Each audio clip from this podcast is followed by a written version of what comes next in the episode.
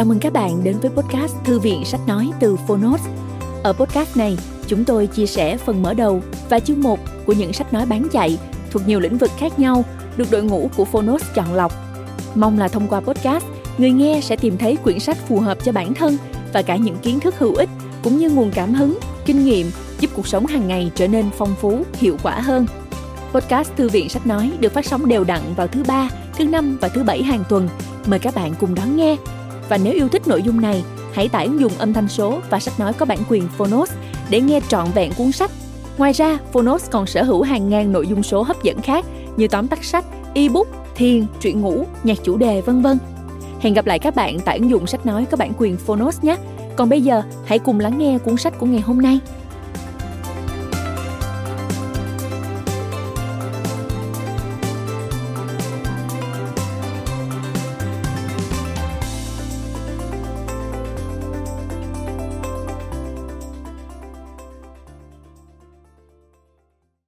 Bạn đang nghe từ Phonos.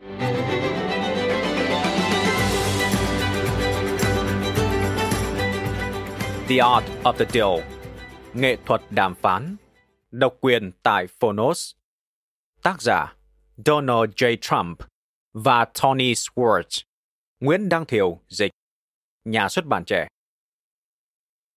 Lời cảm ơn Tôi chân thành cảm ơn những người đã đảm trách một số công việc của tôi để giúp tôi có thời gian hoàn tất cuốn sách này.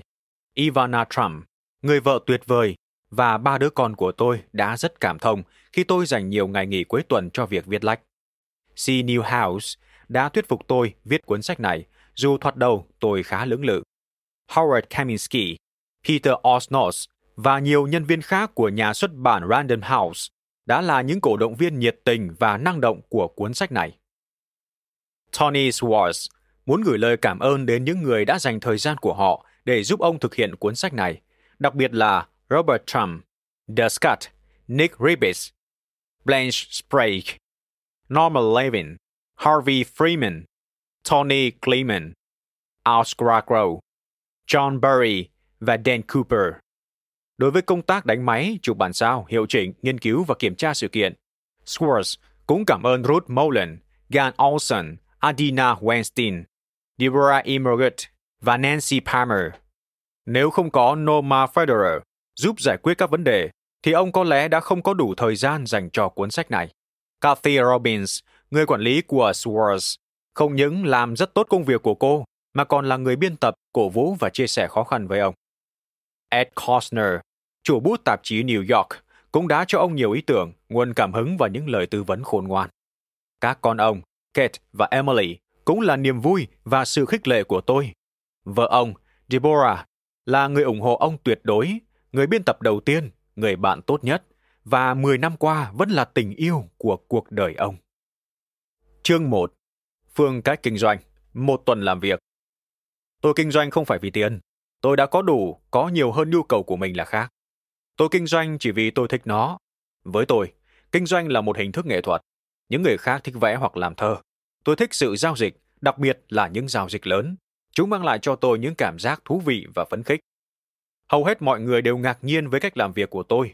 Tôi rất thoải mái, không gò bó trong cùng cách làm việc. Không cặp táp, không họp hành quá nhiều. Cửa phòng làm việc luôn rộng mở. Tôi thích đến công trình mỗi ngày chỉ để xem nó tiến triển như thế nào. Không có một tuần lễ nào gọi là tiêu biểu trong cuộc sống của tôi. Tôi thức dậy rất sớm, khoảng 6 giờ sáng và sau đó đọc báo khoảng 1 giờ. Tôi thường đến văn phòng khoảng 9 giờ và bắt đầu gọi điện thoại. Một ngày tôi có cả trăm cuộc gọi. Giữa những cú điện thoại là những cuộc gặp gỡ, ít nhất cũng 12 lần tiếp khách, trong đó chỉ có một số ít kéo dài hơn 15 phút, đa số còn lại đều diễn ra trong chốc lát. Tôi rất ít khi nghỉ để ăn trưa.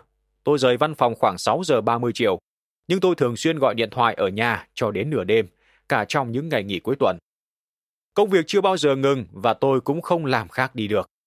Tôi cố gắng rút tỉa kinh nghiệm từ những việc đã qua, hoạch định cho tương lai bằng cách tập trung cao độ với những gì đang xảy ra. Đó là niềm vui trong cuộc sống. Thứ hai, 9 giờ sáng. Tôi điện thoại cho Alan Rainbeck ở sàn giao dịch Bear Stearns, một ngân hàng đầu tư lớn ở phố Wall. Alan là tổng giám đốc của ngân hàng. Chúng tôi đã quan hệ với nhau được 5 năm. Chúng tôi bắt đầu mua cổ phiếu của Holiday Inns cách đây 2 tuần lễ khi giá của nó dao động trong khoảng 50 đô la. Sáng nay, Allen cho biết tôi chỉ sở hữu hơn 1 triệu cổ phần, tương đương khoảng 4%. Giá một cổ phiếu của Holiday Inns đứng ở mức 65 đô la khi thị trường chứng khoán đóng cửa vào thứ Sáu tuần rồi. Allen nói đó là vì người ta đồn rằng tôi đã mua nhiều cổ phiếu của công ty này và tôi đang dự định sẽ nắm quyền điều hành nó. Thật ra, tôi đang có nhiều chọn lựa. Tôi có thể sẽ thực hiện điều đó. Với giá cổ phiếu như thế, nếu bỏ ra gần 2 tỷ đô la, tôi có thể nắm quyền điều hành công ty này. Ba khách sạn có song bài của Holiday Inns có thể trị giá gần như thế. Ngoài ra, công ty này còn sở hữu 300.000 phòng khách sạn khác nữa. Chọn lựa thứ hai, nếu giá cổ phiếu tăng đến mức chấp nhận được, tôi sẽ bán chúng và thu một khoản lợi nhuận cao. Nếu bán hôm nay, tôi có được khoảng 7 triệu đô la. Khả năng thứ ba là Holiday Inns có thể đề nghị mua lại số cổ phiếu của tôi với giá cao hơn, chỉ để cho tôi không thể điều hành công ty này. Nếu giá của họ đủ cao, thì tôi cũng sẽ bán. Trong bất kỳ trường hợp nào, tôi thích xem những nỗ lực của các nhà điều hành công ty để bảo tồn cái mà họ gọi là sự độc lập của họ. Nó thực sự là công việc của họ. 9 giờ 30 sáng, Abraham Hitchfield gọi điện để hỏi ý kiến tôi về việc ông ta tham chính. Abe là một nhà phát triển địa ốc thành công, nhưng ông lại muốn trở thành một chính khách. Không may cho Abe, chính trị không phù hợp với ông. Mùa thu này, Abe đã cố vận động để tranh cử chức phó thống đốc bang New York với Stan Lundy, một ứng viên do thống đốc Cuomo đề cử. Cuomo đã tác động để Hedgefield bị loại trong vòng bỏ phiếu kỹ thuật. Abe biết tôi quen thân với thống đốc nên muốn hỏi ý kiến của tôi, xem ông ta có nên chấp nhận theo Cuomo hay trở thành đối thủ của Cuomo. Tôi khuyên ông ta nên chấp nhận và làm việc tốt với người chiến thắng. Chúng tôi hẹn gặp nhau vào thứ năm này. 10 giờ sáng, tôi điện thoại cảm ơn Don Imers. Ông ta có một trong những chương trình phát thanh thành công nhất ở Mỹ trên đài WNBC. Imers hiện đang quyên góp tiền cho quý Annabelle Hill. Tôi ngạc nhiên khi sự việc này được phát triển thành một sự kiện truyền thông. Mọi việc bắt đầu vào tuần rồi khi tôi xem bản tường thuật của Tom Brokaw trên đài NBC. Bản tin nói về bà Hill ở Georgia, đang nỗ lực cứu nông trại của bà không bị tịch biên. Ông chồng 67 tuổi của bà đã tử vấn vài tuần trước đó với hy vọng rằng tiền bảo hiểm nhân thọ của ông có thể trả được món nợ ngân hàng đã đeo đuổi gia đình ông hàng chục năm qua. Nhưng số tiền đó vẫn chưa đủ để trang trải nợ nần. Câu chuyện rất buồn khiến tôi mùi lòng. Đó là những người cả đời làm lụng vất vả và lương thiện, nhưng rồi phải chứng kiến tất cả tài sản của mình vượt khỏi tầm tay. Với tôi, điều đó dường như không đúng. Qua NBC, tôi liên lạc với Frank Agenbright, một người tuyệt vời ở Georgia, đang cố gắng giúp đỡ bà Hill. Frank chỉ cho tôi ngân hàng đang giữ khế ước thế chấp của gia đình này. Buổi sáng hôm sau tôi điện thoại và nói chuyện với phó chủ tịch của ngân hàng đó. Tôi giải thích rằng tôi là một doanh nhân ở New York và tôi quan tâm đến việc giúp đỡ bà Hill. Ông ta cho tôi biết là ông ấy lấy làm tiếc vì mọi việc đã quá trễ. Họ đang tiến hành đấu giá nông trại. Không có điều gì hay người nào ngưng được việc này, ông ta trả lời. Điều đó thật sự khiến tôi giận dữ. Tôi nói với ông ta, hãy nghe kỹ điều tôi nói. Nếu ông tịch biên tài sản của họ, cá nhân tôi sẽ kiện ông và ngân hàng của ông vì tội mưu sát, với lý do là ông đã luôn quấy rối chồng bà Hugh cho đến chết. Ông ta có vẻ rất lo lắng và cho biết sẽ gọi lại cho tôi. Một giờ sau, ông ta điện thoại và nói, xin ông đừng lo, chúng tôi sẽ giải quyết vụ này. Bà Hill và Frank Eisenbright đã kể câu chuyện này với giới truyền thông, và điều kế tiếp tôi được biết là nó đã trở thành câu chuyện hàng đầu trên các mạng thông tin đại chúng. Và cuối tuần đó, chúng tôi quyên góp được 40.000 đô la. Một mình Imers thu được gần 20.000 đô la từ các thính giả. Chúng tôi dự định tổ chức một buổi lễ hủy khế ước thế chấp vào đêm trước Giáng sinh ở tòa nhà Trump Tower như là một món quà Giáng sinh cho gia đình bà Hill. Tôi tin rằng đến lúc đó chúng tôi đã gom được đủ số tiền. Tôi hứa với bà Hill rằng nếu chúng tôi không quyên góp đủ, tôi sẽ bao thầu phần còn thiếu. Tôi nói với Imus rằng ông ta là một người đáng ngưỡng mộ và tôi mời ông ta đi xem những trận đấu trong khuôn khổ giải quần vợt Mỹ mở rộng một ngày nào đó trong tuần tới. Tôi có một lô trên khán đài và tôi thường đến đó hầu như mỗi ngày. Bây giờ vì công việc quá nhiều nên tôi muốn mời các bạn tôi đến đó xem. 11 giờ 15 phút sáng. Harry Archer, chủ tịch của Liên đoàn bóng bầu dục Mỹ, United States Football League, USFL, gọi cho tôi. Tháng trước, bồi thẩm đoàn trong vụ kiện chống độc quyền của chúng tôi với Liên đoàn bóng bầu dục quốc gia, National Football League NFL đã phán quyết rằng NFL nắm độc quyền, nhưng chúng tôi chỉ được bồi thường một đô la tượng trưng cho những thiệt hại. Tôi đã để các cầu thủ giỏi trong đội chúng tôi. New Jersey's Generals ký hợp đồng với NFL, nhưng phán quyết của tòa thật là khôi hài. Chúng tôi tranh luận về phương cách chúng tôi phải thực hiện. Tôi muốn tiếp tục vụ kiện. Tôi nói với Harry, điều khiến tôi lo lắng là không ai sẽ đủ cứng cỏi để theo đuổi việc kháng cáo. 12 giờ trưa, Jerry Schoenfeld, chủ tịch của Schubert Organization, tổ chức sở hữu nhà hát Broadway, điện thoại cho tôi để giới thiệu một phụ nữ vào làm quản trị văn phòng. Ông ta cho biết người này rất muốn làm việc cho tôi, và tôi đồng ý sẽ gặp bà ta. Chúng tôi chuyển đề tài sang công việc ở nhà hát. Tôi cho Jerry biết tôi dự định đưa các con tôi đi xem vở những con mèo, Cats, lần thứ hai.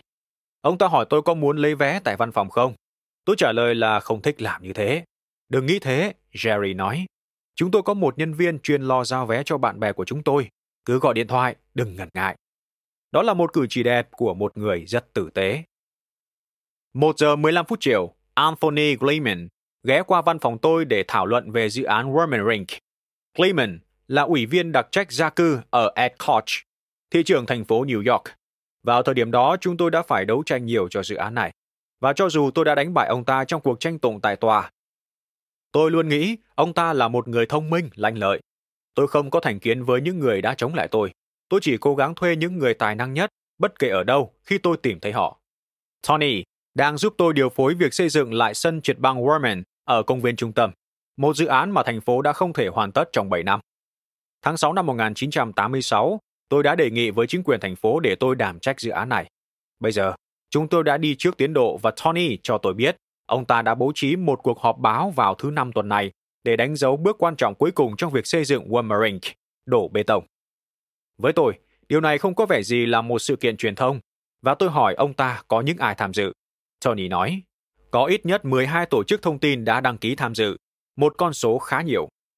2 giờ chiều, tôi phải cung cấp bằng chứng cho một vụ kiện chống lại một nhà thầu trong dự án xây dựng tòa nhà Trump Tower. Chúng tôi phải sa thải nhà thầu này nửa chừng vì họ hoàn toàn không có khả năng, và chúng tôi khởi kiện họ về những thiệt hại đã xảy ra. Tôi không thích việc kiện cáo, nhưng vấn đề là nếu bạn đúng, bạn phải kiện, nếu không người ta sẽ xâm hại đến quyền lợi của bạn. Trong bất kỳ trường hợp nào, tôi không có cách nào tránh né việc cung cấp bằng chứng, cho dù tôi chưa bao giờ tự mình tiến hành một vụ kiện. Hiện nay, nếu tên bạn là Donald Trump, mọi người trên thế giới này dường như đều muốn kiện bạn. 3 giờ chiều, tôi nhờ Norma Federer, trợ lý điều hành và là người sắp xếp mọi việc cho tôi, mang đến cho tôi một lon nước ép cà chua cho bữa trưa. Tôi hiếm khi ra ngoài ăn trưa vì nó lãng phí thời gian. 3 giờ 15 phút chiều, tôi gọi điện cho Sir Charles Goldstein. Ông ta không có ở văn phòng và tôi để lại tin nhắn. Ông ta là một luật sư về địa ốc thành công, nhưng không phải là một trong những người tôi thích. Tôi chắc rằng Charlie Goldstein là người ở Bronx, phía bắc thành phố New York. Ông ta rất vênh vang, tự đắc và thích hành động như những người trong hoàng gia, nên tôi gọi ông là Sir Sark. Cuối tuần qua, tôi nghe nói rằng Lee Iacocca đã thuê Sir sark làm đại diện để mua một bất động sản mà Lee và tôi dự tính sẽ hợp tác với nhau. Lee không biết trước đây tôi đã đụng độ với ông ta. Số là hồi đó tôi đang có một thương vụ mà đối tác của tôi lại cần một luật sư, và tôi đã giới thiệu Sir Sark với ông ta. Sau đó tôi được biết rằng chính Sir Shark lại khuyên ông ta không nên làm ăn với tôi. Tôi thật không thể tin nổi điều đó. Bất động sản mà Lee và tôi định mua là hai chung cư cao tầng ở Palm Beach, bang Florida. Tôi có một căn nhà ở đó, một nơi tuyệt đẹp gọi là Mar-a-Lago.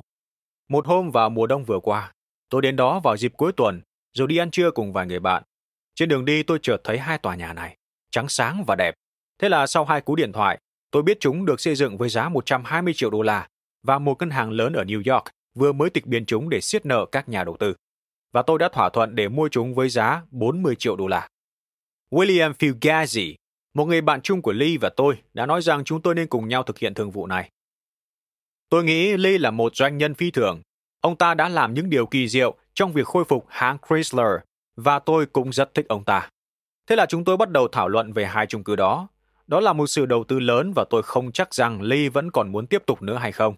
Nếu điều này xảy ra, ông ta đã làm một điều hoàn hảo khi mướn một luật sư mà tôi không thích. Đó là điều mà tôi dự định sẽ nói với Sir Charles khi ông ấy gọi lại cho tôi. 3 giờ 30 chiều, Tôi điện thoại cho chị tôi, Marianne Berry, để thảo luận về một quyết định gần đây trong một vụ kiện ở thành phố Atlantic mà chúng tôi sẽ kháng án. Marianne là thẩm phán tòa án liên bang ở New Jersey và chồng của chị John là một luật sư có tài. Tôi đã nhờ anh ấy trong nhiều vụ kiện. Chị có tin rằng họ đã phán quyết chống lại chúng ta không? Tôi hỏi Marianne. Chị ấy rất thông minh và hiển nhiên chị ấy hiểu biết về luật nhiều hơn tôi. Chị ấy cũng ngạc nhiên như tôi. Tôi nói với chị là tôi đã sắp xếp mọi giấy tờ liên quan đến vụ kiện này để gửi ngay cho anh John vì tôi muốn anh ấy xem xét việc kháng cáo. 4 giờ chiều, tôi đến phòng hội nghị để xem những tấm phim về việc trang trí đại sảnh của tòa nhà Trump Tower để đón lễ Giáng sinh. Đại sảnh cao 6 tầng bằng đá hoa cương đầy ấn tượng này đã trở thành một trong những địa điểm hấp dẫn du khách ở thành phố New York. Có hơn 100.000 người một tuần từ khắp nơi trên thế giới đến nhìn ngắm và mua sắm tại đây. Nó hiện là biểu tượng của công ty Trump Organization.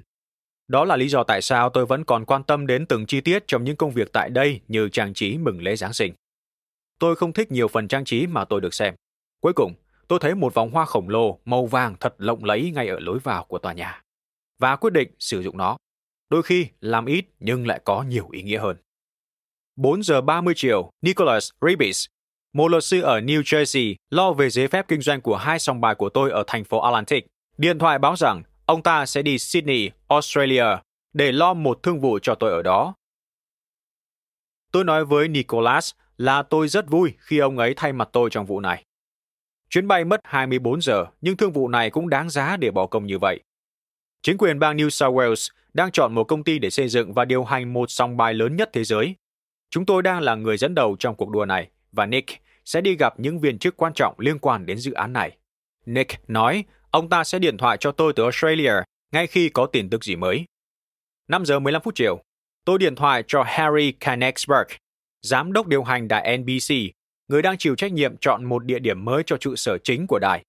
Chúng tôi đã theo đuổi dự án này của NBC hơn một năm qua, cố gắng thuyết phục họ chuyển đến khu vực West Side, bờ tây sông Hudson, nơi chúng tôi có một khu đất rộng hơn 30 hecta. Tôi đã mua khu đất này cách này một năm và công bố sẽ xây dựng một tòa nhà cao nhất thế giới ở đó. Tôi biết Harry chỉ mới được xem kế hoạch mới nhất của chúng tôi về khu đất này, nên tôi cho ông ta biết thêm rằng Bloomingdale's đang rất muốn trở thành cửa hàng bách hóa chính trong khu mua sắm của chúng tôi.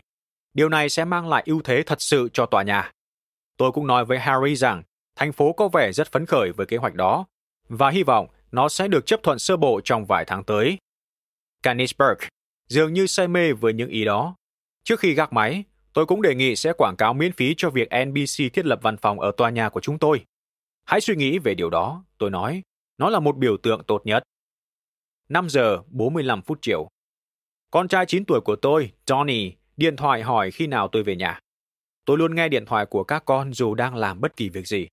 Tôi còn hai đứa con khác, Ivanka 6 tuổi và Eric 3 tuổi. Khi chúng lớn hơn thì việc làm một ông bố sẽ dễ dàng hơn. Tôi yêu thương tất cả ba đứa, nhưng tôi chưa bao giờ thấy thú vị khi chơi với những món đồ chơi và búp bê. Tuy vậy, Johnny đang bắt đầu quan tâm đến địa ốc và thể thao. Điều đó thật tuyệt vời. Tôi nói với Johnny là tôi sẽ về nhà ngay khi có thể, nhưng nó nhất định muốn biết rõ khi nào. Nó có gen của tôi, còn Nít không chấp nhận một câu trả lời phủ định. 6 giờ 30 phút chiều. Sau khi gọi thêm nhiều cuộc điện thoại nữa, tôi rời văn phòng và đi thang máy lên căn hộ của mình ở Trump Tower. Tôi có thói quen gọi thêm một số cuộc điện thoại ở nhà. Thứ ba, 9 giờ sáng, tôi điện thoại cho Ivan Bosky. Ông ta là một nhà buôn bán chứng khoán. Hai vợ chồng ông ta chiếm phần sở hữu đa số trong khách sạn Beverly Hills. Và tôi vừa mới đọc được rằng ông ta đã quyết định bán nó. Hai tuần nữa, Besky sẽ phải nhận tội giao dịch nội gián trước tòa. Ông ta đang cần bán khách sạn này để có tiền nộp phạt. Tôi dự tính sẽ thuê Steve Rubel và Ian Stranger, chủ nhân phòng trà Studio 54 và Palladium, trông coi khách sạn Beverly Hills cho tôi. Steve là người có tài tổ chức và ông ta sẽ làm cho khách sạn đắt khách trở lại. Tôi nói với Bresky rằng tôi rất quan tâm đến Beverly Hills. Ông ta cho biết công ty Morgan Stanley đang quản lý vấn đề này và người của họ sẽ gọi cho tôi sớm. Tôi thích Los Angeles. Tôi có nhiều kỳ nghỉ cuối tuần ở đó trong thập niên 1970 và tôi luôn ở khách sạn Beverly Hills. Nhưng tôi không để những ưa thích cá nhân ảnh hưởng đến sự đánh giá công việc của mình. Dù thích, nhưng tôi chỉ quan tâm đến khách sạn này nếu tôi có thể mua nó rẻ hơn nhiều so với giá họ giao. 9 giờ 30 phút sáng, Alan Greenberg gọi. Chúng tôi đã mua thêm 100.000 cổ phiếu của Holiday Inns. Giá của cổ phiếu này hôm nay tăng 1,5 điểm. Thị trường rất là nhanh nhạy. Tôi kể với Alan rằng, tôi nghe cấp lãnh đạo ở Holiday đang hốt hoảng triệu tập một cuộc họp khẩn cấp để thảo luận phương cách đối phó với tôi. Alan nói, ông ta nghĩ Holiday sẽ áp dụng chiến lược viên thuốc độc như là một cách để chống lại ý đồ mua công ty này của tôi. Cuộc nói chuyện của chúng tôi kéo dài không quá 2 phút. Đó là điều làm tôi thích Alan. Ông ta không bao giờ lãng phí thời gian.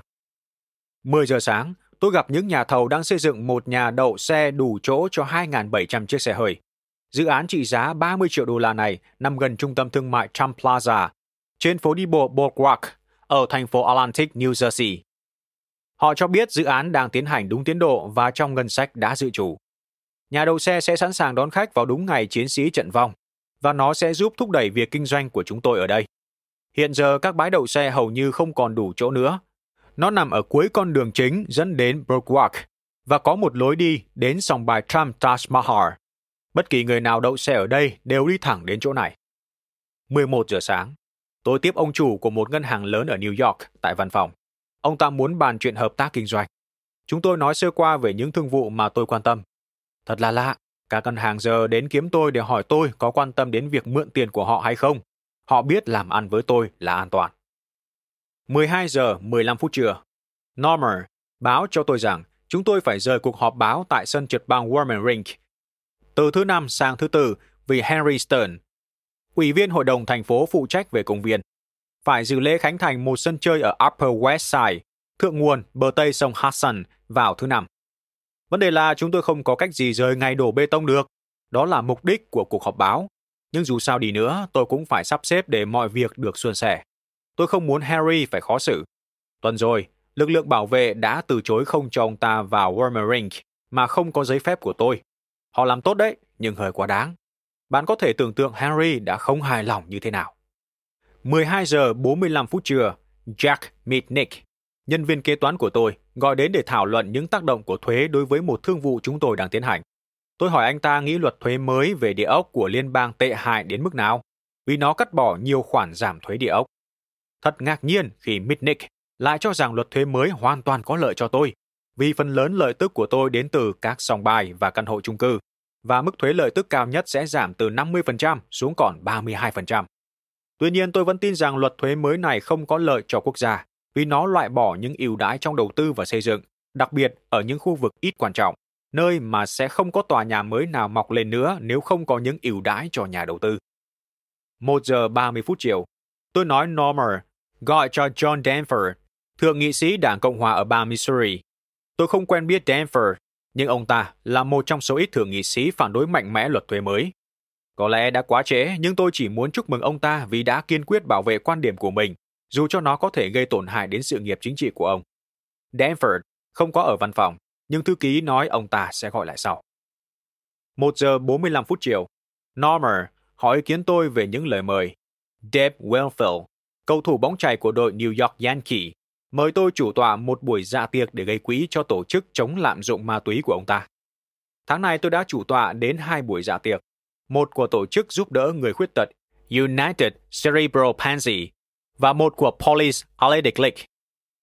Tôi không tự lừa dối mình rằng tôi là một người vĩ đại, nên người ta thường mời tôi làm chủ tọa hay đến nói chuyện tại nhiều sự kiện. Thật ra những người làm từ thiện biết rằng tôi có nhiều bạn bè giàu có và có thể nói họ chi tiền để đặt bàn tại những sự kiện đó. Tôi hiểu việc này nên dù không thích, tôi cũng khó từ chối. Tuy nhiên tôi đã mời bạn bè đặt bàn tại hai sự kiện nói trên. Bạn có thể kêu gọi người ta tặng 10.000 đô la cho một bàn tiệc, nhưng chỉ nên làm như thế một vài lần thôi. Tôi nói Normer trả lời với Winfield rằng tôi rất tiếc không nhận lời được. Young Presidents Organizations YPO, một tổ chức phi lợi nhuận bao gồm các nhà lãnh đạo doanh nghiệp trẻ có độ tuổi dưới 40 từ khắp nơi trên thế giới, cũng mời tôi đến nói chuyện tại buổi ăn tối của họ. Tôi đã bước qua tuổi 40 cách này hai tháng. Vì thế trong mắt họ tôi đoán rằng tôi nay được xem như là một đàn anh có kinh nghiệm. Normer cũng đưa ra khoảng 6 lời mời dự tiệc. Tôi chỉ đồng ý hai trong số đó. Một là của Alice Mason, một nhà môi giới địa ốc đã thành công trong việc trở thành một người có vai vế trong xã hội bằng việc mời những nhân vật được chú ý nhiều nhất đến dự các buổi tiệc của bà. Còn lại là buổi tiệc ra mắt của hai vợ chồng Barbara Wanders, phóng viên đài ABC, và Mer Sanderson, chủ tịch kiêm tổng giám đốc hãng phim và truyền hình Lorimer Telepictures. Họ mời tổ chức đám cưới cách này vài tháng ở California. Thành thật mà nói tôi không nổi bật lắm trong những buổi tiệc, vì tôi không thích những cuộc nói chuyện xã giao, qua loa. Chẳng qua họ là những người trong giới kinh doanh, vì thế tôi phải đi và luôn cố gắng ra về sớm. Chỉ có một số ít buổi tiệc loại này khiến tôi thích thú. Thường thì tôi sẽ nhận lời nhiều tháng trước đó, cứ nghĩ rằng ngày ấy sẽ không bao giờ tới. Nhưng khi nó đến tôi lại giận dữ với chính mình vì đã nhận lời, và lúc đó thì đã quá trễ để từ chối. 2 giờ chiều, tôi nảy sinh một ý tưởng và gọi cho Alan Greenberg để thảo luận. Tôi nghĩ rằng nếu tiến hành việc mua phần lớn cổ phần của Holiday Inns để nắm quyền kiểm soát công ty này, tôi phải có được giấy phép điều hành sòng bài ở Nevada, nơi mà họ có hai sòng bài. Tôi hỏi Alan, anh nghĩ sao nếu ngay bây giờ tôi bán hết cổ phiếu Holiday, thu một khoản tiền lời, rồi sẽ suy nghĩ lại việc kiểm soát công ty đó sau khi tôi được cấp phép? Alan thuyết phục, hãy giữ chắc những gì chúng tôi đã có. Bây giờ thì tôi đồng ý với ông ta. Tôi thích có càng nhiều chọn lựa càng tốt. 2 giờ 15 phút chiều, John Danford gọi lại cho tôi. Chúng tôi nói chuyện vui vẻ, và tôi nói ông ta cứ tiếp tục giữ quan điểm của mình. 2 giờ 30 phút chiều, tôi gọi lại cho một trong những ông chủ khách sạn Dunes ở Las Vegas. Họ cũng sở hữu một khu đất chưa phát triển. Có thể nói là tốt nhất ở Las Vegas Strip. Tôi sẽ xem xét việc mua nó nếu được giá tốt. Tôi thích kinh doanh sòng bài vì chúng có quy mô lớn, sang trọng và trên hết là chúng mang lại nhiều tiền. Nếu biết công việc mình đang làm và điều hành nó tốt, bạn có thể kiếm được nhiều lợi nhuận. Nếu điều hành thật tốt, bạn sẽ kiếm được thật nhiều tiền. 2 giờ 45 phút chiều, em trai tôi, Robert, và Harvey Freeman, cả hai đều là phó chủ tịch điều hành công ty của tôi, ghé qua văn phòng để báo cáo về buổi làm việc của họ với Con Edison và cấp lãnh đạo của đài NBC về dự án Westside của chúng tôi. Con Ed có một nhà máy lớn ở phía nam của khu đất. Cuộc họp nhằm thảo luận xem khói từ ống khói của nhà máy sẽ tan biến hoàn toàn hay không nếu có một tòa nhà lớn được xây dựng kế bên nó.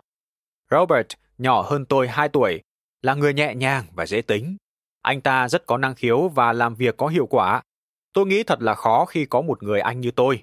Nhưng Robert chưa bao giờ nói gì về điều này và chúng tôi rất thân thiện với nhau.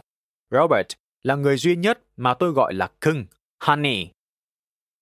Anh ta có quan hệ thân thiện với hầu hết mọi người. Điều này rất tốt đối với tôi, vì đôi khi tôi phải cư xử như là một người khó chịu. Trong khi đó, Harvey lại là một mẫu người khác hẳn, đơn giản và thẳng thắn, chỉ chú ý đến những việc quan trọng và cần thiết, nhưng anh ta có óc phân tích rất tốt. Cornette nói với những người lãnh đạo NBC rằng sự hiện diện của tòa nhà NBC chẳng có ảnh hưởng gì đến khói thải từ nhà máy của ông ta cả. Tuy vậy, trước khi được cấp phép xây dựng, chúng tôi sẽ phải lập một bản báo cáo về tác động của tòa nhà đến môi trường. 3 giờ 15 phút chiều, tôi điện thoại cho Herbert Sturz ở Ủy ban Quy hoạch thành phố. Đây là cơ quan đầu tiên có thẩm quyền chấp thuận hay bác bỏ dự án của chúng tôi ở Westside. Sturz và nhân viên của ông ta sẽ xem xét sơ bộ dự án vào thứ Sáu này. Sturz không có ở văn phòng, nên tôi để lại tin nhắn cho thư ký của ông ta, nói rằng tôi hy vọng sẽ gặp ông ấy vào sáng thứ Sáu. 3 giờ 20 phút chiều, Gerald Schrager gọi cho tôi. Ông ta là một luật sư giỏi của Dryer Store, một trong những công ty địa ốc hàng đầu của Mỹ. Jerry phụ trách hầu như mọi thường vụ lớn của tôi từ khi tôi mua khách sạn Commodore vào năm 1974. Ông ta là một cỗ máy kinh doanh hơn là một luật sư và có thể thấu hiểu rất nhanh thực chất của một vụ giao dịch. Chúng tôi thảo luận về vấn đề Holiday Inns và một số thường vụ khác, giống như Alan Greenberg, Stranger không thích lãng phí thời gian. Chúng tôi bàn thảo 6 vấn đề trong vòng chưa đến 10 phút. 3 giờ 30 phút chiều, vợ tôi, Ivana, ghé qua văn phòng để chào tạm biệt trước khi cô bay đến thành phố Atlantic bằng trực thăng. Tôi thường nói đùa rằng cô làm việc còn chăm chỉ hơn tôi. Khi mua sòng bài thứ hai từ tập đoàn Hilton và đổi tên là Trumps Castle, tôi đã quyết định để Ivana tham gia vào việc điều hành sòng bài này. Thật đáng kinh ngạc là cô ấy làm rất tốt, một nhà quản lý bẩm sinh. Ivana lớn lên ở tiệp khác. Bố cô ấy là một kỹ sư điện và chơi thể thao rất giỏi. Ông đã tập cho Ivana chơi trượt tuyết từ nhỏ. Năm lên 6 tuổi, cô ấy đã đoạt được huy chương. Và năm 1972, cô ấy được chọn vào đội tuyển quốc gia tham dự giải Thế vận hội mùa đông ở Sapporo, Nhật. Một năm sau đó, sau khi tốt nghiệp trường đại học Shark ở Prague, Ivana chuyển đến Montreal và nhanh chóng trở thành một trong những người mẫu nổi tiếng của Canada. Chúng tôi gặp nhau tại Thế vận hội mùa hè ở Montreal vào tháng 8 năm 1976. Khi đó tôi cũng đã quen biết nhiều cô gái, nhưng chưa bao giờ quan tâm nhiều đến họ. Nhưng với Ivana thì khác. Đến tháng 4 năm 1977, chúng tôi kết hôn với nhau. Hầu như ngay sau đó tôi đã giao cho cô ấy trách nhiệm trang trí nội thất cho những dự án mà tôi đang thực hiện. Ivana đã làm rất tốt. Có lẽ Ivana là người có đầu óc tổ chức nhất mà tôi đã từng gặp. Ngoài việc nuôi dưỡng ba đứa con, cô ấy còn quán xuyến việc trông coi ba căn nhà của chúng tôi. Căn hộ ở Trump Tower, Mar-a-Lago và một căn ở Greenock, bang Connecticut. Hiện giờ cô ấy cũng quản lý cả Trump Castle với gần 4.000 nhân viên. Trump's Castle đã hoạt động tốt, nhưng tôi vẫn muốn Ivana nỗ lực hơn vì nó chưa phải là số một. Tôi nói với Ivana rằng cô ấy đã có một cơ sở lớn nhất thành phố, vì thế phải làm sao cho nó sinh lợi nhiều nhất.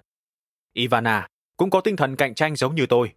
Cô ấy nhất mực cho rằng mình đang gặp khó khăn với khách sạn. Cô ấy muốn mở rộng thêm nhiều phòng nữa nhưng lại không quan tâm đến khoản tiền 40 triệu đô la đầu tư cho việc xây dựng này. Đối với cô ấy, không xây thêm phòng thì việc kinh doanh sẽ gặp khó khăn và khách sạn khó có thể trở thành số một. Tôi sẽ nói nhiều về điều này. Tôi không cá cược với cô ấy. 3 giờ 45 phút chiều. Phó Chủ tịch điều hành phụ trách về tiếp thị của bộ phận Cadillac của hãng General Motors điện thoại cho tôi. Ông ấy gọi theo đề nghị của John Rettenberger, chủ tịch bộ phận này, người mà tôi quen ở Palm Beach. Cadillac muốn hợp tác sản xuất một chiếc limousine loại mới lấy tên là Tom Gordon. Tôi thích ý tưởng này. Chúng tôi hẹn gặp nhau hai tuần nữa để thảo luận về việc này. 4 giờ chiều, Daniel Lee, một chuyên viên phân tích về sòng bài của ngân hàng đầu tư Drexel Barham Lambert, ghé qua văn phòng tôi cùng với một số đồng nghiệp của ông ta để bàn về việc họ sẽ là ngân hàng đầu tư của tôi trong một thương vụ mua lại một công ty khách sạn. Michael Milken, người đã phát minh ra việc đầu tư vào junk bond ở Drexel, đã thường gọi cho tôi trong nhiều năm qua để thuyết phục tôi hợp tác với Drexel. Tôi không nghĩ là Drexel sẽ vướng vào vụ tai tiếng về giao dịch nội gián đang làm thị trường chứng khoán New York xôn xao. Trong bất kỳ trường hợp nào, tôi cũng nghĩ Mike là một người rất thông minh. Tuy nhiên, Alan Greenberg là người rất tốt.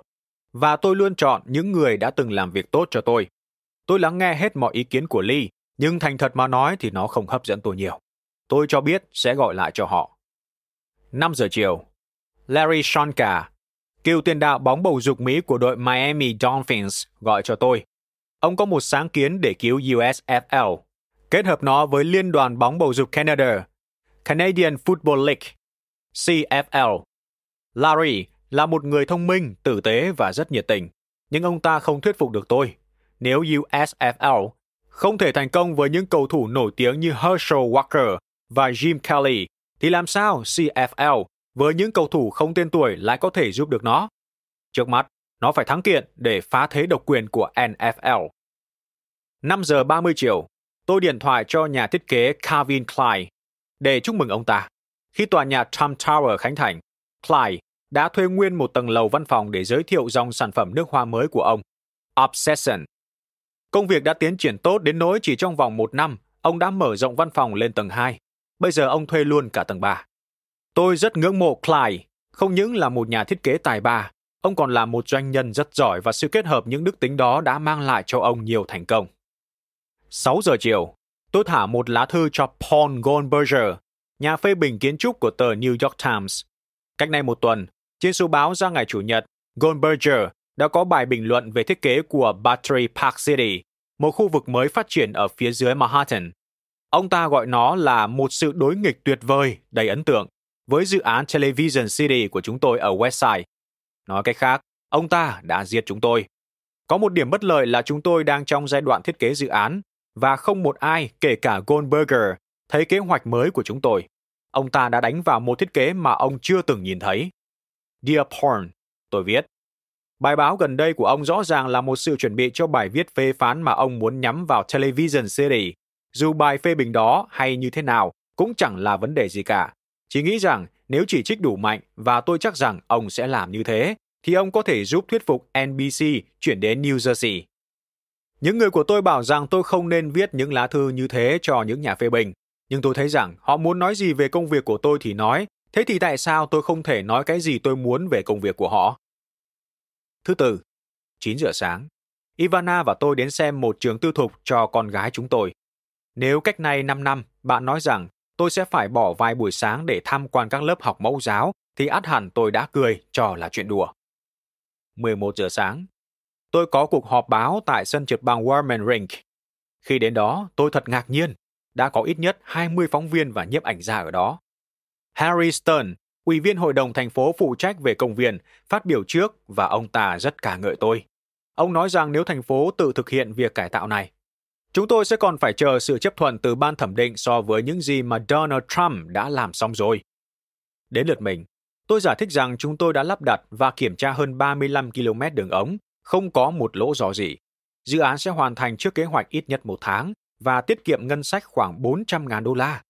Tôi cũng công bố rằng chúng tôi sẽ làm lễ khánh thành sân trượt vào ngày 13 tháng 11 và hôm đó sẽ có buổi biểu diễn của hầu hết các nhà trượt băng danh tiếng trên thế giới.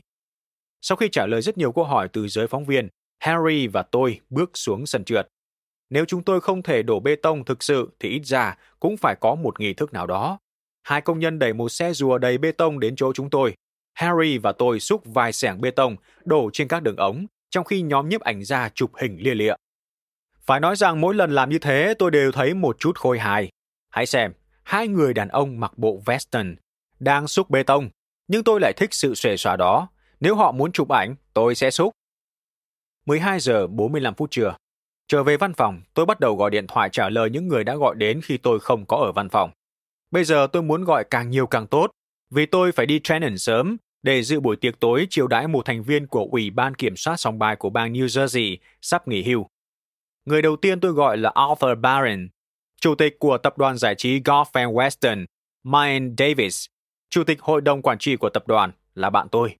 Và có lẽ Barron điện thoại cho tôi để trả lời lá thư tôi gửi cho Mayan cách này hai tuần. Trong thư tôi giải thích với Mayan rằng tôi vừa mua được một khu đất tốt và đang thiết kế một tòa nhà với 8 dạp chiếu phim ở đó và tôi muốn biết ông ta có quan tâm đến chúng không. Như anh đã biết, tôi viết, tôi không thích hợp tác với ai khác ngoài anh. Và đúng như vậy, vì Mine là một người thật sự có tài. Nhưng tôi biết cũng có nhiều công ty khác rất muốn có được những dạp chiếu phim đó. Nói cách khác, nếu không thể làm ăn với Mine, tôi cũng có nhiều chọn lựa khác. Như tôi đoán, Barron muốn có một cuộc gặp mặt để thảo luận về những dạp chiếu phim đó. Chúng tôi hẹn nhau vào tuần tới. 1 giờ 30 phút chiều. Tôi gọi cho Arthur Sunneblick, một trong những nhà môi giới hàng đầu của thành phố. Cách này 3 tuần, Arthur điện thoại cho tôi nói rằng ông ta có vài khách hàng người nước ngoài muốn mua khu Westside. Ông ta không cho biết tên nhưng nói rằng đó là những người rất nghiêm túc trong việc làm ăn và họ sẵn sàng trả cho tôi nhiều hơn rất nhiều số tiền 100 triệu đô la mà tôi đã bỏ ra để mua khu này hồi năm ngoái. Tôi không quá thích thú với đề nghị đó. Trái lại, tôi nói với Arthur, giá đó thấp, tôi có thể quan tâm nếu anh nói họ trả cao hơn. Tôi thực sự không muốn bán khu đất này dù bất kỳ giá nào. Với tôi, 30 hecta đất ngay cạnh dòng sông Hudson là một khu đất chưa phát triển tốt nhất trên thế giới. Mặt khác, tôi cũng không muốn nói rằng điều gì đó không có khả năng xảy ra. Arthur cho tôi biết khách hàng của ông ta vẫn còn rất quan tâm. Họ có thể lên giá chút đỉnh, nhưng ông ta ngờ rằng họ sẽ không tăng hơn nữa. Cứ thuyết phục họ tăng hơn nữa, tôi nói với Arthur. 2 giờ chiều, nhà thầu xây dựng hồ bơi ở Mar-a-Lago gọi cho tôi. Dù bận nhưng lúc nào tôi cũng nghe điện thoại. Chúng tôi sẽ xây một hồ bơi phù hợp với thiết kế nguyên thủy của tòa nhà và tôi muốn chắc rằng mọi chi tiết đều đúng. Mua Mar-a-Lago là một thương vụ lớn, mặc dù tôi mua nó để ở chứ không kinh doanh bất động sản. Mar-a-Lago được Marjorie Meriwether Pauls xây dựng vào đầu thập niên 1920. Tòa nhà rộng trên 10.000 mét vuông với hai mặt tiền hướng về Lake Worth và Đại Tây Dương, có 118 phòng, được xây dựng trong 4 năm. Phía ngoài tường của tòa nhà dùng đá Dorian nhập từ Ý. Sàn nhà bên trong và bên ngoài được lót bằng 36.000 viên đá lát Tây Ban Nha, có niên đại vào thế kỷ 15. Khi bà Pauls qua đời, bà cho chính quyền liên bang tòa nhà này để dùng như một nơi nghỉ dưỡng của Tổng thống. Sau một thời gian, chính phủ trả lại tòa nhà cho Pauls Foundation và tổ chức này đã giao bán tòa nhà với giá 25 triệu đô la. Lần đầu tiên tôi nhìn thấy Mar-a-Lago là vào năm 1982 khi đang nghỉ hè ở Palm Beach. Ngay lập tức, tôi trả giá 15 triệu đô la nhưng bị bác. Trong vài năm sau đó, tổ chức này đã ký nhiều hợp đồng với nhiều người mua khác với giá cao hơn giá mà tôi đã đưa ra. Nhưng cuối cùng, những hợp đồng ấy cũng không thành công. Mỗi một lần như thế, tôi lại đưa ra một mức giá nhưng luôn thấp hơn mức giá trước đó. Cuối cùng, vào cuối năm 1985, tôi đề nghị mức giá 5 triệu đô la cộng thêm 3 triệu đô la cho các vật dụng trang trí nội thất. Mệt mỏi với những cuộc thương thảo bất thành trước đây, Post Foundation đã chấp nhận đề nghị của tôi. Vào ngày mà cuộc mua bán này được công bố, tờ nhật báo Daily News của Palm Beach có cả một bài dài ngay chàng nhất với tựa đề Mark a Lagos Bargain Price Rock Community. Giá mua Mark a Lago gây rúng động cả cộng đồng. Chẳng bao lâu sau đó, nhiều bất động sản nhỏ hơn Mar-a-Lago rất nhiều, được bán với giá trên 18 triệu đô la. Người ta nói với tôi rằng chỉ riêng vật dụng trong nhà ở Mar-a-Lago cũng trị giá hơn khoản tiền tôi đã bỏ ra. Điều đó cho thấy bạn phải ra quyết định một cách nhanh chóng, dứt khoát vào đúng thời điểm. Dĩ nhiên, việc bảo dưỡng tòa nhà không rẻ tiền chút nào. Với chi phí hàng năm cho nó, bạn có thể mua một ngôi nhà đẹp hầu như ở mọi nơi trên đất Mỹ. Tất cả những điều kể trên cho bạn thấy tại sao tôi phải nhận cú điện thoại của nhà thầu xây dựng hồ bơi ở Mar-a-Lago. Ông ta có một câu hỏi nhỏ về sự phù hợp của những viên đá Dorian mà chúng tôi sẽ dùng cho khoảnh sân xung quanh hồ. Cuộc nói chuyện chỉ kéo dài 2 phút, nhưng có thể nó sẽ tiết kiệm được 2 ngày làm việc và chắc chắn rằng những viên đá lát sẽ không bị gỡ bỏ và làm lại. 2 giờ 30 phút chiều, một doanh nhân nổi tiếng với nhiều vụ làm ăn với Liên Xô điện thoại cho tôi. Biết thông tin về một dự án xây dựng ở Moscow mà tôi quan tâm. Ý tưởng này xuất phát từ một buổi tiệc trưa do Leonid Lauder, một doanh nhân lớn và là con trai của nhà mỹ phẩm S.T. Lauder tổ chức. Lúc đó tôi ngồi cạnh đại sứ Liên Xô Yuri Dubinin. Cô con gái của Dubinin biết rõ về tòa nhà Trump Tower. Chúng tôi trò chuyện với nhau hết đề tài này sang đề tài khác, và rồi đến việc tôi sẽ hợp tác với chính phủ Xô Viết để xây dựng một khách sạn lớn, đắt tiền, đối diện với Điện Kremlin. Họ mời tôi sang Moscow vào tháng 7 tới. 3 giờ chiều, Robert ghé qua văn phòng tôi để thảo luận một số vấn đề về NBC và khu Westside. 3 giờ 30 phút chiều, một người bạn ở Texas gọi đến kể cho tôi nghe một thương vụ mà anh ta đang thực hiện. Anh ta là một người rất quyến rũ, đẹp trai, quần áo hợp thời trang với giọng nói chậm rãi, kéo dài của người Texas. Anh ta gọi tôi là Donnie một cái tên tôi rất ghét. Nhưng với cách nói của anh ta, không hiểu sao, tôi nghe cũng được. Cách này hai năm, anh ta có gọi cho tôi về một thương vụ khác. Anh ta đang cố gắng tập hợp một số người giàu có để mua lại một công ty giàu nhỏ. Johnny, anh ta nói, tôi muốn anh đầu tư 50 triệu đô la. Đây là một vụ không sợ lỗ. Anh sẽ kiếm được gấp đôi, gấp ba số tiền đó trong vài tháng. Anh ta cho tôi biết mọi chi tiết và nó nghe có vẻ rất tốt. Tôi đã chuẩn bị xúc tiến thực hiện việc đầu tư này. Nhưng rồi một buổi sáng thức dậy, tôi cảm thấy vụ này không ổn lắm. Tôi gọi lại cho anh ta và nói, nghe này, có cái gì đó trong vụ này khiến tôi lo lắng. Có lẽ đó là vì dầu ở dưới mặt đất nên tôi không thể thấy nó, hoặc không có gì mới lạ về nó. Dù gì đi nữa thì tôi cũng không muốn tham gia nữa. Và anh ta trả lời, được rồi, Johnny, điều đó do anh quyết định, nhưng anh sẽ mất một cơ hội lớn. Và phần kết câu chuyện thì như bạn đã biết, giá dầu rất mạnh nhiều tháng sau đó, công ty nói trên bị phá sản và các nhà đầu tư của bạn tồi mất trắng. Kinh nghiệm ấy đã dạy cho tôi nhiều điều. Một là hãy lắng nghe sự nhạy cảm của bạn, cho dù mọi thứ đều rõ ràng. Hai là bạn sẽ hài lòng hơn nếu hành động kiên định với những gì mình biết. Và thứ ba là sự đầu tư tốt nhất của bạn đôi khi lại là không đầu tư vào cái gì cả. Vì rút lui sớm, tôi giữ được 50 triệu đô la và tình bạn giữa hai chúng tôi. Tôi không muốn bác bỏ thẳng thừng đề nghị làm ăn mới của bạn tôi. Thay vào đó, tôi nói anh ta gửi giấy tờ cho tôi. Thực ra thì tôi cũng không hẳn không thích dính vào chuyện đó. 4 giờ chiều. Tôi gọi lại cho Judith Grant, nữ văn sĩ nổi tiếng với ba cuốn tiểu thuyết lãng mạn liên tiếp bán chạy nhất nước Mỹ. Bà cũng là một phụ nữ rất duyên dáng. Tom Towers là chủ đề cho cuốn tiểu thuyết mới nhất của bà, Amtech Manhattan, và tôi là một nhân vật trong đó. Theo yêu cầu của Judy, tôi đã đồng ý đóng vai của chính mình trong một cảnh của một bộ phim truyền hình nhiều tập được quay dựa trên cuốn tiểu thuyết mới này, và cảnh này được quay ngay tại Trump Tower. Judy cho tôi biết cảnh này với nữ diễn viên Valerie Bedinelli diễn ra tốt. Tôi rất vui khi nghe tin này. Nó là một cách tốt để quảng bá Trump Tower trên kênh truyền hình quốc gia trong một bộ phim được chiếu vào những giờ vàng, và nó hầu như sẽ được xếp loại cao. 4 giờ 30 phút chiều. Cuộc gọi cuối cùng dành cho Paul Hallingby, một đối tác ở Bear Stearns, đang quản lý 550 triệu đô la từ những đợt phát hành trái phiếu mà chúng tôi đã thực hiện thành công cho hai sòng bài ở thành phố Atlantic trong suốt năm 1985. Bây giờ chúng tôi cùng nhau thảo luận về việc thành lập quỹ Trump Fund. Thông qua quỹ này, chúng tôi sẽ mua những bất động sản đang gặp khó khăn và bị tịch biên, đặc biệt ở miền Tây Nam với giá hạ. Hallingby cho biết, ông ta đang lập một bản cáo bạch và tin rằng chúng tôi có khả năng huy động được khoảng 500 triệu đô la một cách dễ dàng trong một lần phát hành cổ phiếu. Điều khiến tôi thích việc này là tôi sẽ giữ được một lượng lớn vốn về chứng khoán trong bất kỳ cuộc mua bán nào mà chúng tôi thực hiện. Nhưng tôi sẽ không phải một mình chịu mọi rủi ro nếu như có thương vụ nào đó trở nên xấu đi. Nhưng ngược lại, tôi cũng không thích ý tưởng phải cạnh tranh với chính mình. Ví dụ như, điều gì sẽ xảy ra nếu tôi thấy một bất động sản đang gặp khó khăn và muốn mua nó bằng tiền của chính mình? Nhưng quỹ này cũng để mặt để nó. Dù sao đi nữa, tôi sẽ nghiên cứu bản cáo bạch này. 5 giờ chiều, tôi đến bãi đầu trực thăng trên đường số 60, vừa kịp để bay đến Shannon dự tiệc lúc 5 giờ 30. 9 giờ sáng, tôi ngồi nói chuyện với Epps Hisfeld. Nói chung, Epps cảm thấy tổn thương khi cá nhân thống đốc Cuomo đã tác động để loại ông ta khỏi cuộc tranh cử chức phó thống đốc tiểu bang.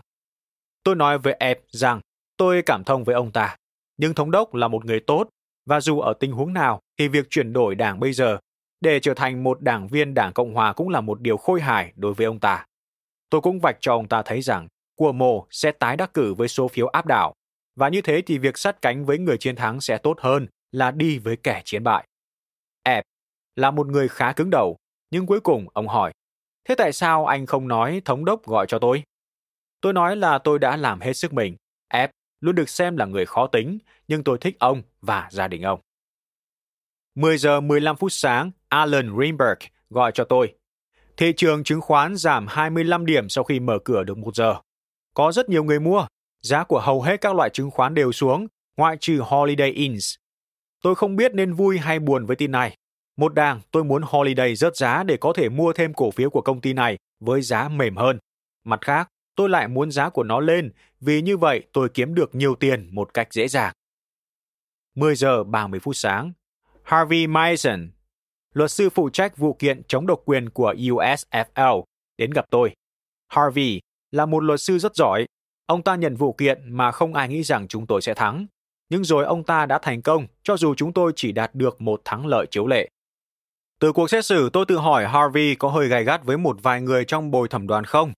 Nói chung tôi nghĩ ông ta đã làm tốt công việc, và tôi vẫn tin rằng ông ta sẽ giúp chúng tôi thắng trong phiên tòa kháng cáo. 11 giờ 30 phút sáng. Stephen Hải gọi cho tôi.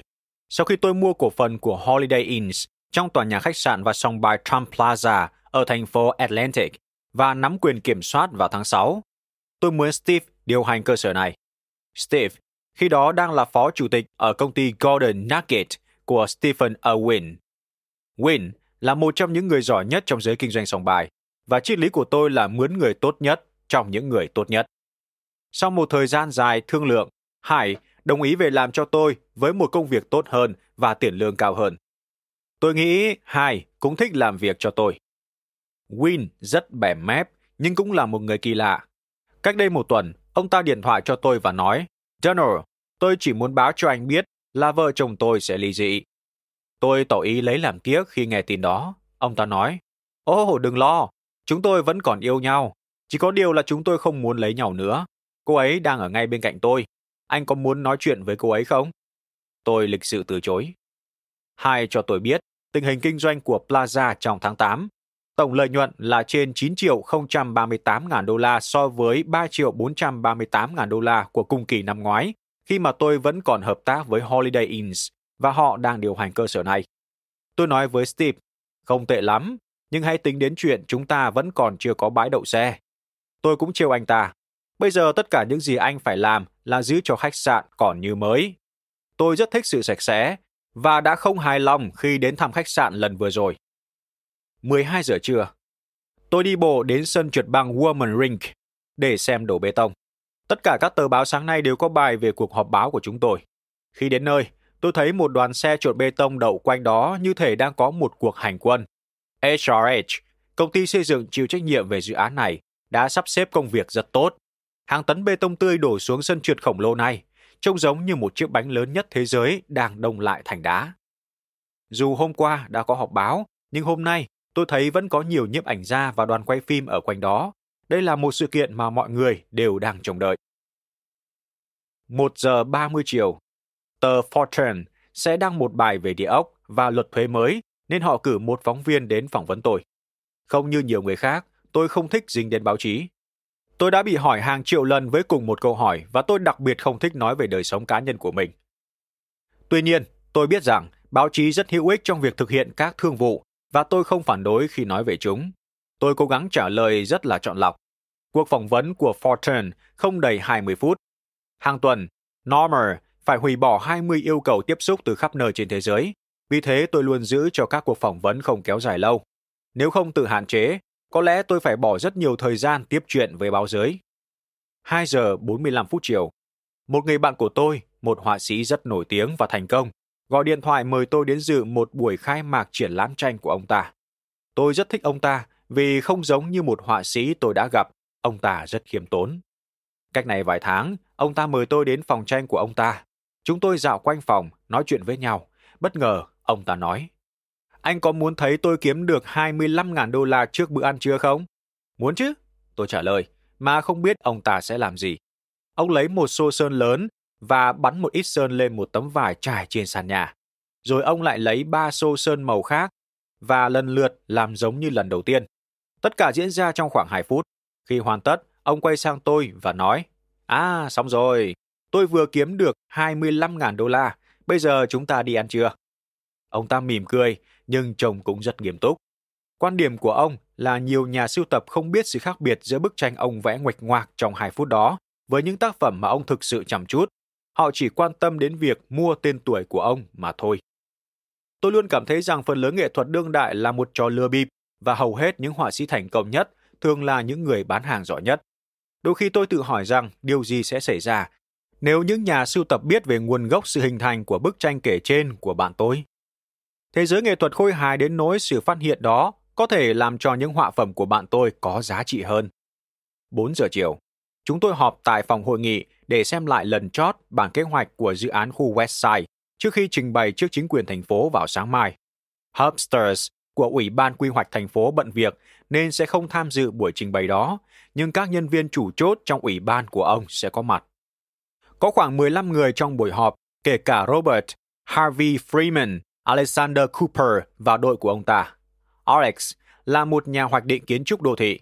Tôi thuê ông ta cách nay 2 tháng để trông coi việc thiết kế dự án này, sau khi Helmut Jen, kiến trúc sư của tôi, từ chối thực hiện dự án này với thành phố. Tôi không rõ nguyên do của sự từ chối này vì tính cách người Đức của Helmut, vì ông ta ở Chicago chứ không phải ở New York, hay chỉ vì ông ta muốn né tránh. Nhưng tôi biết rõ ràng Helmut sẽ không làm việc với Ủy ban quy hoạch. Trái lại, Alex trước đây làm cho thành phố và rất nổi tiếng trong ủy ban. Ông ta cũng là người thiết kế thành phố Battery Park, được báo chí tán dương nhiều. Về mặt quản lý, ông ta là một lựa chọn tốt hơn Helmut Jen và tôi là một người rất thực tế. Chúng tôi họp như thế này mỗi tuần trong vòng 2 tháng qua để mổ xẻ mọi vấn đề, kể cả việc định vị các khu dân cư cho đến đường xá, công viên và trung tâm mua sắm. Hôm nay, Alex đưa ra những bản vẽ sơ bộ để chúng tôi tham khảo. Ở phía nam sẽ là đài truyền hình NBC, gần với tòa nhà cao nhất thế giới.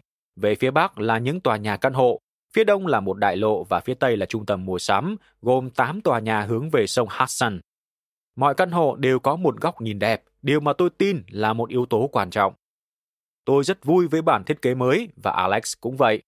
Tôi chợt nghĩ rằng những tòa nhà cao ốc sẽ làm cho dự án này trở nên đặc biệt, nhưng tôi cũng có kinh nghiệm về quy hoạch. Cuối cùng tôi biết chúng tôi sẽ phải nhượng bộ vài điểm. Nếu thành phố không phê chuẩn, tôi sẽ chờ đến sau cuộc bầu cử thị trưởng thành phố. Giá trị của khu vực này chỉ có tăng mà thôi. 6 giờ chiều, Ivana và tôi được Đức Hồng Y John O'Connor mời dùng cơm tối tại thánh đường St. Patrick. 7 giờ tối, bất kể bạn đã tiếp xúc với những ai trong đời, việc dùng bữa tối với Đức Hồng Y và sáu giám mục và tu sĩ hàng đầu trong giáo phận, phòng ăn của thánh đường St. Patrick cũng là một điều vinh hạnh. Chúng tôi nói chuyện về chính trị, thành phố, địa ốc và nhiều vấn đề khác. Thật là một buổi tối thú vị. Khi ra về, tôi cho Ivana biết những ấn tượng của tôi về Đức Hồng Y. Ông ta không chỉ là một người rất thân thiện, mà còn là một nhà kinh doanh với những bản năng chính trị tuyệt vời. Thứ sáu, 6 giờ 30 phút sáng. Khi đọc lướt qua tờ New York Times, tôi thấy một bức ảnh lớn chụp cảnh đổ bê tông ở sân trượt băng Woman Rink trên trang nhất của phần 2. Bài báo này không thể bỏ qua. 9 giờ 15 phút sáng, chúng tôi họp với bốn viên chức của Ủy ban Quy hoạch thành phố, trong đó có cả Rebecca Robinson và Con Howe, người chịu trách nhiệm thẩm định dự án khu Westside. Alex trình bày kế hoạch dự án rất tốt. Ông ta nhấn mạnh vào những điều mà chúng tôi biết là các viên chức của thành phố sẽ thích. Những công viên công cộng, những lối đi ra bờ sông một cách dễ dàng, những hướng lưu thông ra vào khu vực. Riêng vấn đề các tòa nhà sẽ cao bao nhiêu tầng thì Alex chỉ nói rằng chúng tôi đang tính toán. Khi buổi họp chấm dứt, tất cả chúng tôi đều đồng ý là mọi việc đã diễn tiến rất tốt đẹp. 10 giờ 30 phút sáng, tôi trở về văn phòng để họp về tiến trình xây dựng Trump Park, một cao ốc tôi sẽ xây dựng trên khu sườn bằng thép của khách sạn Barbizons Plaza ở Central Park South. Đó là một vị trí lý tưởng và tòa nhà mà chúng tôi xây lại sẽ là một thành công lớn. Cuộc họp có Frank Williams, kiến trúc sư của dự án, Andrew Wise, quản lý dự án, và Blanche Sprague, phó chủ tịch phụ trách việc kinh doanh. Frank là một kiến trúc sư giỏi và ôn tồn. Blanchett, tên riêng tôi đặt cho cô ta, là một người tao nhã, có khiếu ăn nói nên làm rất tốt công việc kinh doanh. Chúng tôi thảo luận xem nên dùng màu gì cho khung cửa sổ. Những chi tiết giống như thế này sẽ tạo nên vẻ khác biệt về hình thái và phong cách của một tòa nhà. Sau gần nửa giờ đồng hồ, cuối cùng chúng tôi nhất trí sẽ dùng màu nâu vàng nhạt hai hoa với màu của đá. Dường như tôi thích tông màu đất, chúng mạnh mẽ, đẹp và hấp dẫn hơn những màu nguyên thủy. 11 giờ sáng, Frank Williams ra về trước, còn lại ba người chúng tôi bàn thảo việc phá bỏ công trình cũ để xây Trump Park. Andy cho tôi biết là công việc chưa xong và nhà thầu ra giá 175.000 đô la cho những việc phát sinh. Nhà thầu thường tính thêm chi phí khi bạn yêu cầu thay đổi một cái gì đó trong kế hoạch mà bạn đã thỏa thuận với họ ngay từ ban đầu. Bạn phải rất mạnh bạo và cứng rắn đối với hầu hết các nhà thầu, nếu không họ sẽ lấn lướt bạn. Tôi điện thoại cho người phụ trách việc tháo gỡ ở Trump Park, Steve. Tôi nói, Tôi là Donald Trump, hãy lắng nghe. Anh phải làm nhanh lên để hoàn tất công việc. Anh đã chậm tiến độ rồi. Tôi muốn anh trực tiếp điều động trong công việc này. Ông ta bắt đầu giải thích nhưng tôi cắt ngang. Tôi không muốn biết. Tôi chỉ muốn anh làm xong công việc. Và nghe này Steve, anh sẽ giết tôi bằng những chi phí phát sinh này. Tôi không muốn anh làm việc với Andy về những khoản phát sinh này nữa. Tôi muốn anh làm việc thẳng với tôi. Nếu anh muốn lừa tôi trong việc này, anh sẽ không có một cơ hội thứ hai. Tôi sẽ không mướn anh nữa. Mối quan tâm thứ hai của tôi là việc sửa chữa sàn của các tầng lầu. Tôi hỏi Andy về số lượng công nhân làm công việc này. Được rồi, tôi nói, nửa đùa, nửa thật. Tôi sẽ liều một phen. Những người làm bê tông có thể rất lỗ mãng. Tôi cũng sẽ chẳng thua kém họ. Tôi điện thoại cho người trưởng nhóm. Ông chủ của anh rất muốn công việc này. Tôi đã quyết định giao nó cho người khác, nhưng ông ta nói ông ta sẽ làm tốt.